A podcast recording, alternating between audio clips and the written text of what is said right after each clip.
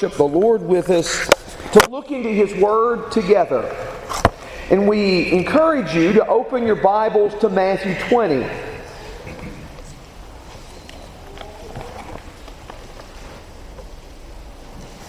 In Matthew 20, we want to begin with verse 17. Verses 17 through 19. As Jesus was about to go up to Jerusalem, he took the twelve disciples aside by themselves.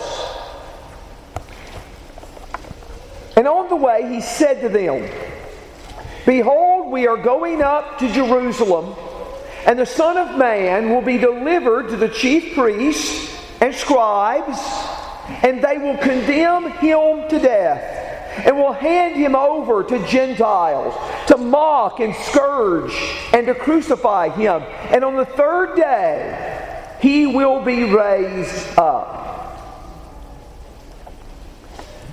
This is a short text.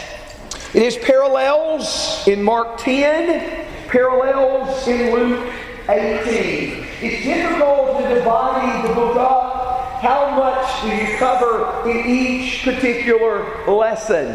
My first inclination was to include this with the discussion of verses 20 through 28. But this is the third statement of Jesus, the third statement of Jesus like this. Look back at Matthew 16. In Matthew 16 and verse 21, it says, From that time, and many people use that as a main point to outline the book of Matthew. From that time, Jesus began to show his disciples that he must go to Jerusalem and suffer many things from the elders and chief priests and scribes and be killed, be raised up on the third day. After they have confessed Jesus as the Son of God, Jesus tells them, he begins to teach them diligently what is going to happen to them. You notice that in Matthew 16, he mentions that he is going to be rejected, but he just mentions that rejection as coming from Jewish sources, from the elders, from the chief priests and scribes. But he'll be killed and he will be raised on the third day. Look at Matthew 17. Jesus is going to continually teach this to the disciples, to the twelve. He doesn't teach this to the crowds as directly. But in 22, Matthew 17, when they were gathering in Galilee, Jesus said to them, The Son of Man is going to be delivered into the hands of men and they will kill him and be raised on the third day. And they were deeply grieved. Now you notice that Matthew 20 went into more detail than either of those statements previously went into. It tells us more details, more specifics, which we're going to elaborate on in just a moment. But let me tell you one of the reasons why I just decided to cover this particular section. Because I don't want us to miss that the crux of the matter is his death and his resurrection. Now, I use the word crux. We often, when we come to an important point in an argument, say, this is the crux of the matter. This is what it boils down to. And that's a way of saying I have read and I could not find the source I thought it was in yesterday. But I have read that even that expression and that word crux, the idea is that just as the cross is central to Christianity, so this is central to my argument. That even that expression comes from the centrality of the cross and resurrection. Now, if you find footnotes that I can give to that, please show it to me. Because the source I thought it was in, I could not find it there. But, but even that language calls attention to the centrality of the crucifixion. When we are talking about the focal point, and, and I know what I'm about to say runs the risk of minimizing other things, and that is not the point. But the focal point of the ministry of Jesus is not his oral teaching. The focal point is not his miracles per se. The focal point is his crucifixion and resurrection. We can't read the New Testament and come to any other conclusion. Why would I say that? The cross is central to the reason for which Jesus came into the world. If you take those verses from John 2 to John 8, those verses say that Jesus' time or hour has not yet come. And then the passages beginning with John 12 emphasize that his hour or his time has come. My point is, the hour for which Jesus came into the world was the hour that he was going to leave it. It was central to the reason that Jesus came to the world. The cross and the resurrection are central to the structure of all four Gospels. Soon we will begin Matthew 21. In Matthew 21 to Matthew 28, we are in the last week of the life of Jesus. The Synoptic Gospels, Matthew, Mark, and Luke, Matthew, Mark, and Luke devote about a fourth of their Gospels to the final week of Jesus. John, almost one half. When you just look at the structure of the Gospels, it points out the centrality of the cross and the resurrection. And it is central to the argument of the epistles. When Paul is talking about the unity that should exist between Jews and Gentiles in Ephesians chapter 2, verses 11 through 22, the Bible tells us that they have been reconciled in Christ and brought near by the blood of Jesus Christ. The point is, the cross makes these parties that were alienated from God in fellowship with God and in fellowship with one another. We could elaborate on that all day long. It was central to the sermons of the book of Acts, the cross and the resurrection. This Jesus that you crucified, God has made both Lord and Christ. But the sermon in Acts 2, verses 22 through 36, focuses on the death and resurrection Jesus. And it is central to our worship. As early Christians in Acts 20, verse 7, met up on the first day of the week to break bread, to partake of the Lord's Supper, they were doing that to remember the death and resurrection of Jesus as we do every week.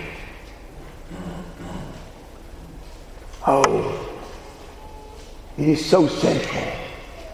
And know that list is abbreviated because I haven't even touched upon a passage like 1 Corinthians 15, verses 3 and 4. It is the center of Christianity.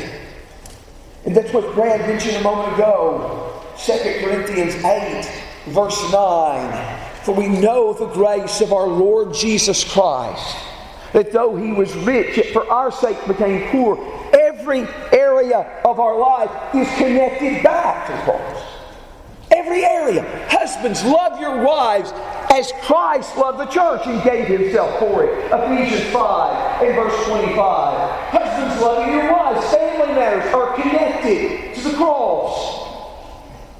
Our need to destroy pride is connected to the cross. May it never be that I should boast except in the cross of our Lord Jesus Christ. Galatians 6 and verse 14. And our giving, 2 Corinthians 8 9, as we've already mentioned, that's connected to the cross. It is the pattern for our life. If any man will come after me, let him deny himself and take up his cross and follow me. So, while we're going to say much about Matthew 21 through 28, Lord willing, in the near future, we don't want to brush over this idea of this being the center, the focal point, and it reminds us of our desperate need, as David stated earlier, our desperate need of sin, and how God answers that need in the death and resurrection of Jesus. Now, this passage in Matthew 20 has parallels in Mark 10, 32 through 34, and Luke 18, verses 31 through 34. This passage will go into more detail. And indeed, this passage is almost a step by step outline of what happened near the end of Matthew 26 to Matthew 28. Let's read the, read the text step by step again. As Jesus was about to go up to Jerusalem, he took the twelve disciples aside by themselves. And on the way, he said to them, Again, this was teaching for the twelve, teaching for the apostles, not given to the crowds. They, of all people, need to be prepared for what is going to happen. We are going to Jerusalem.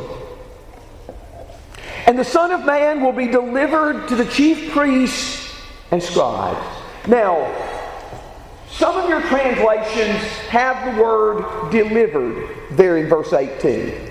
The Son of Man will be delivered to the chief priests and the scribe. Some of your versions have the word betrayed in that passage. It is the same word that is translated hand in verse 19. We'll hand him over to the Gentiles. I do think that it's probably better to translate this betrayed here. The Son of Man will be betrayed to the chief priests and scribes. In Matthew 26, right after telling us of that woman who anointed Jesus' feet with expensive perfume and who was criticized for doing it, right after her act of generosity, we read Judas agreed with the chief priests and scribes to betray him for 30 pieces of silver. The Son of Man is going to be betrayed to chief priests and scribes, and they will condemn him to death. They will go through a legal proceeding. They will try to gather false witnesses to concoct a charge, all to justify their sentence of death. And we will see that in Matthew 26, beginning with verse 57. But Jesus is telling each step in advance of what will happen to him at Jerusalem.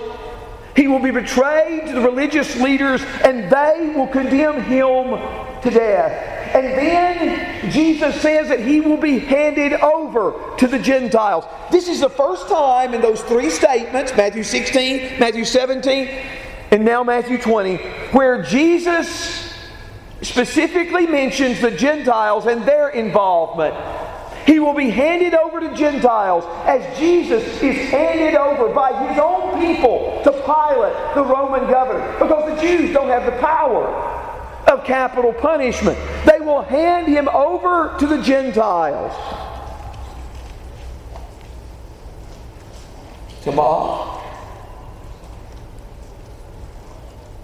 to scourge,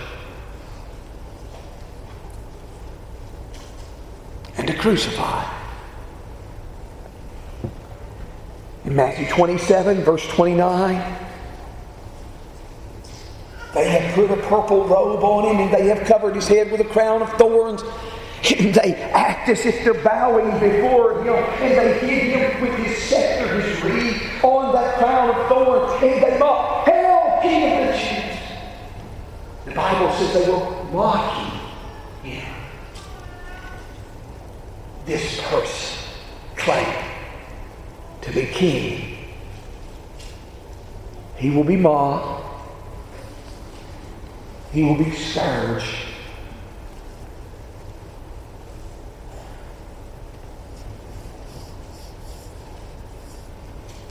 As a person is stripped, maybe of all their clothing, maybe left with a loincloth, and beaten and beaten until they were bruised and bleeding from everywhere. That was going to be what Jesus would experience in Jerusalem. And they will crucify him. Crucify him. It has been said that the Persians invented crucifixion, but the Romans perfected it. Capital punishment in our country, when it is practiced, is meant to take the life of the victim as quickly and painlessly as possible. Crucifixion was the opposite of this, as it is meant to prolong the agony and pain and suffering of the person to the highest possible degree. It was meant so that the one who experienced the treatment would be in utter agony, utter agony, incredible pain. And Jesus says that the Gentiles will flock him, or mock him, excuse me, scourge him, and crucify him. But we must never lose sight, as the disciples lost sight. He will be raised on the third day. Now, Luke's gospel tells us specifically the disciples didn't understand. Luke 18 34. Now, we know from Matthew they didn't understand because what's recorded right after this that we plan to study in the near future in verses 20, 20 chapter 20, verses 20 through 28, that shows they didn't understand. If we understand the cross of Christ, we're not arguing about who's the greatest. To make those questions, to raise those questions, show we don't understand the cross. There is a statement, though, that I really need to explain to you. Luke 18 34 says, These things were hidden from their eyes so that they wouldn't understand. And I know there could be the tendency to read that and to say, oh, the disciples can't be blamed for not grasping this because they were prevented from understanding it. It was hidden from them. God would not let them understand it. If that's what that means, why does Jesus keep telling it to them? Why does he keep telling them that he's going to die if God is not letting them grasp the truth? And that word hidden is used again in Luke 19, verse 42. Jesus wept over the city of Jerusalem and said, If you had known in this day, even you, the things which make for peace, but now they are hidden from your eyes. Was the reason the people at Jerusalem didn't understand the truth about Jesus being the Messiah because God didn't let them understand? Or was it because their hardness of heart and their unwillingness to listen wouldn't let them understand. Is that what hid it from their eyes? I think it's the same way with the disciples. It's not that God doesn't want them to understand, but their misconceptions of Messiah are so strong they can't grasp it.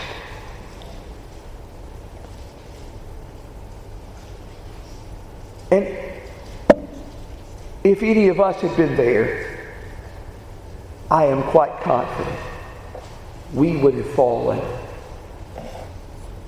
in the same way.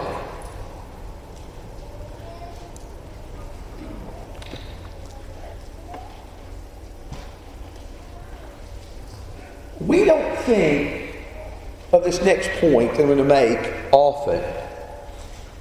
But do you realize that that is in some ways one of the most amazing prophecies in the New Testament? Mean, step by step, Jesus says what is going to happen to him. In the next chapter, Jesus will be praised as a prophet in verses 10 and 11 of Matthew 21, the Bible says that all the city was stirred and asked, Who is this? And the answer is, This is the prophet Jesus from Nazareth. He's a prophet who is foretelling what's going to happen to him. Now, I say that, and he is, but I want you to understand he's more than a prophet. As in Matthew 16, he says, Who do people say that I am? And they said, Some say John the Baptist, or some say Elijah, or some say one of the prophets. Jesus is a prophet, but he's more than a prophet. He is God come in the flesh. And I would suggest to you that what Jesus has said in laying out these details proves both of that. Of those things. It proves he's a prophet, it proves that he's more than a prophet. First of all, I know the fact that we know the end of the story makes it hard for us to realize what it must have been like in the ministry of Jesus, hearing him preach and teach. But the fact that Jesus was going to experience these things, that he states these things at the height of his popularity, was not something his friends believed, it was not something his enemies believed. Now, I can give you more documentation than this, but particularly for that point about the enemies, when Jesus makes a triumphal entry in John 12, verse 19, the Bible says the enemies are saying, You see how we're accomplishing nothing. The whole world is going after The world is after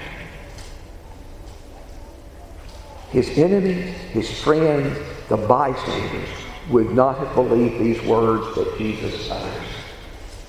But you know, Old Testament prophets said, this is what the Lord says. Jesus is continually saying, but I'm saying this to you. In the book of Isaiah, God shows he's God by the fact that he can tell in advance what's going to happen. By Jesus telling in advance step by step, what's going to happen to him.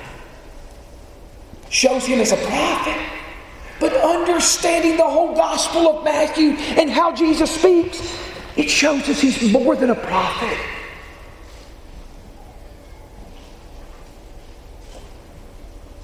He is more than a prophet. He is God who is going step by step saying, what is going to happen to me.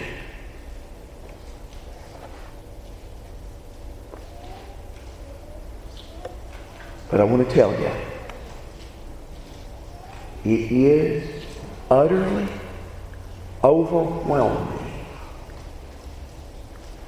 to pull all this together.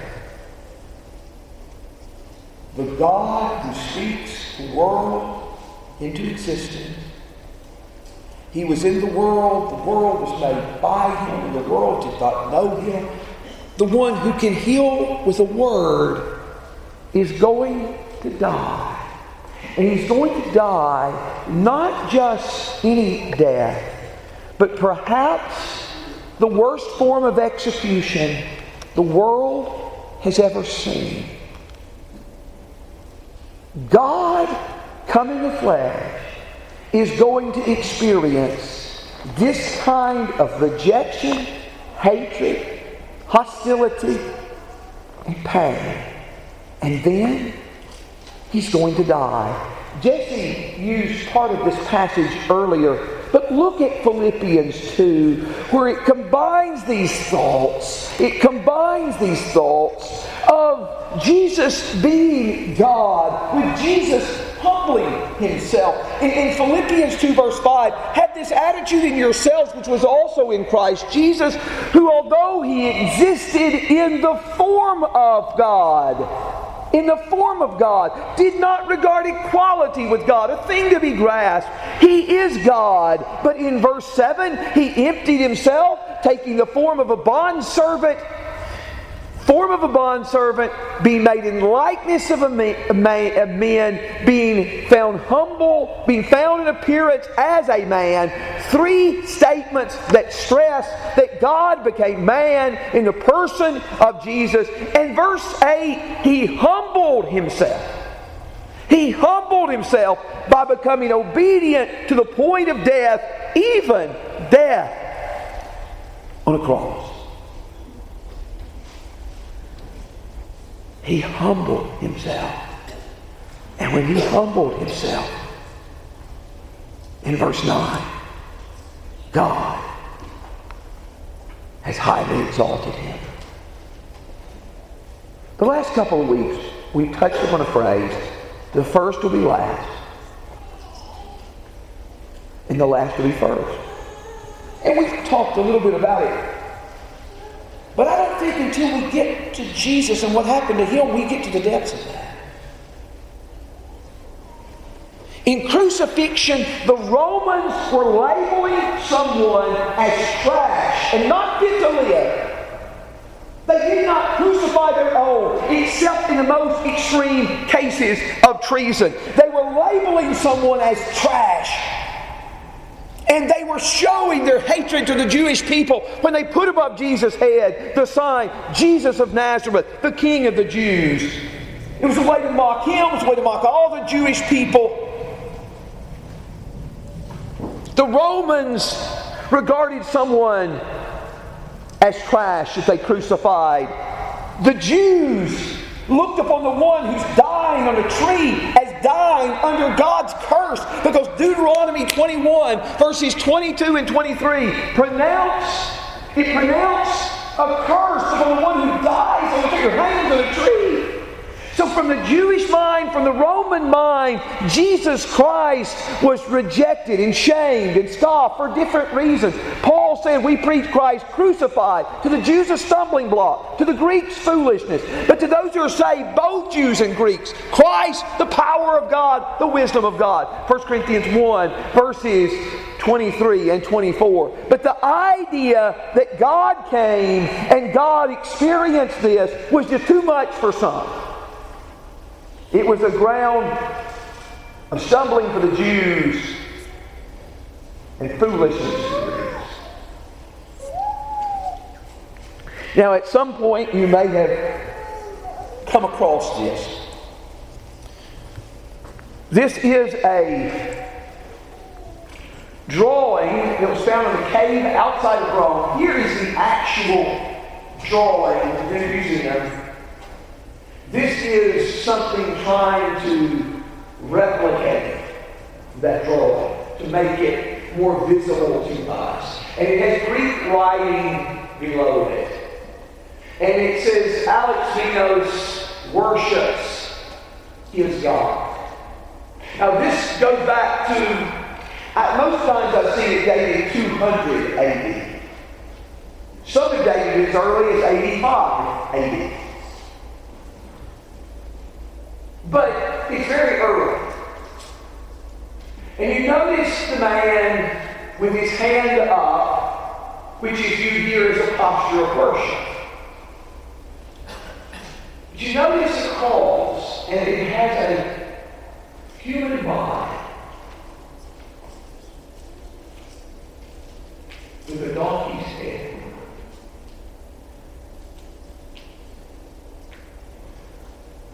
A donkey's head. This is the way of mocking the Christian flag. That God would come to earth and die on the cross in such a way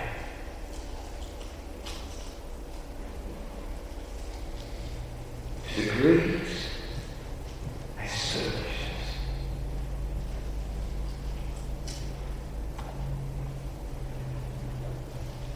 That is utter foolishness. that the first will be last, and the last will be first.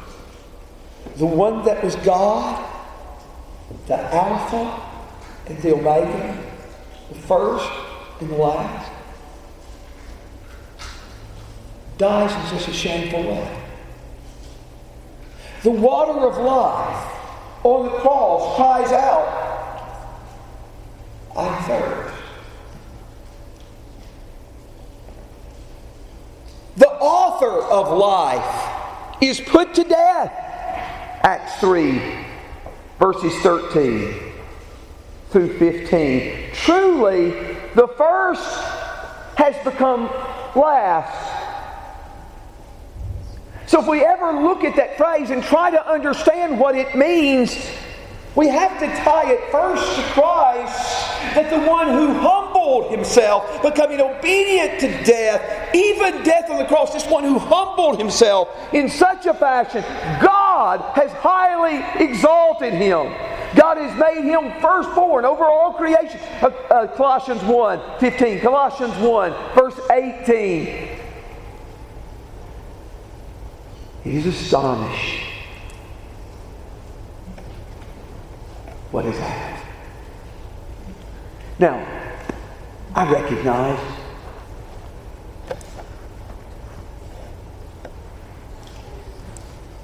that there's not probably a person here who's never heard these things or something like them.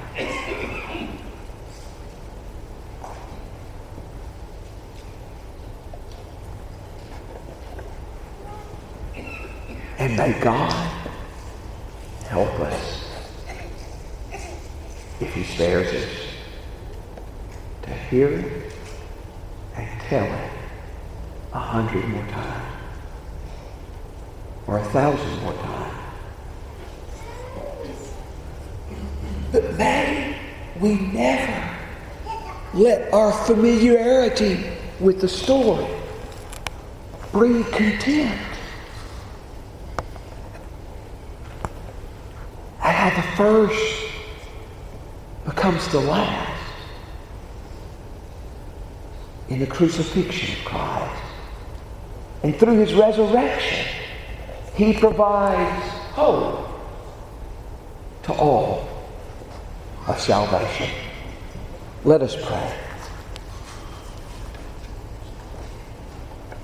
O oh Lord our God, we stand in awe of you. We stand in awe of what you've done to deliver us from our sin and our rebellion. How you delivered us at such great cost to yourself.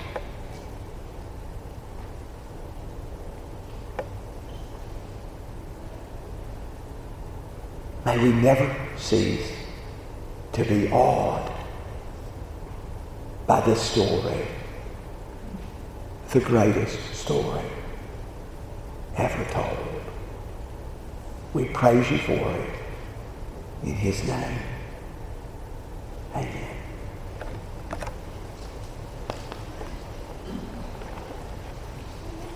We talk about what do be saved. It begins with what God has done to save us. We created the problem by our sin. He gave the solution in the death and resurrection of Christ. But we must turn to Him and surrender ourselves before Him. Humbling ourselves before Him so that He will exalt us. If you believe what we've said today and you want to turn from your sins and the way that you've walked, if you believe it's true and you want to turn from your sins, come be baptized this day to have your sins washed away as we stand.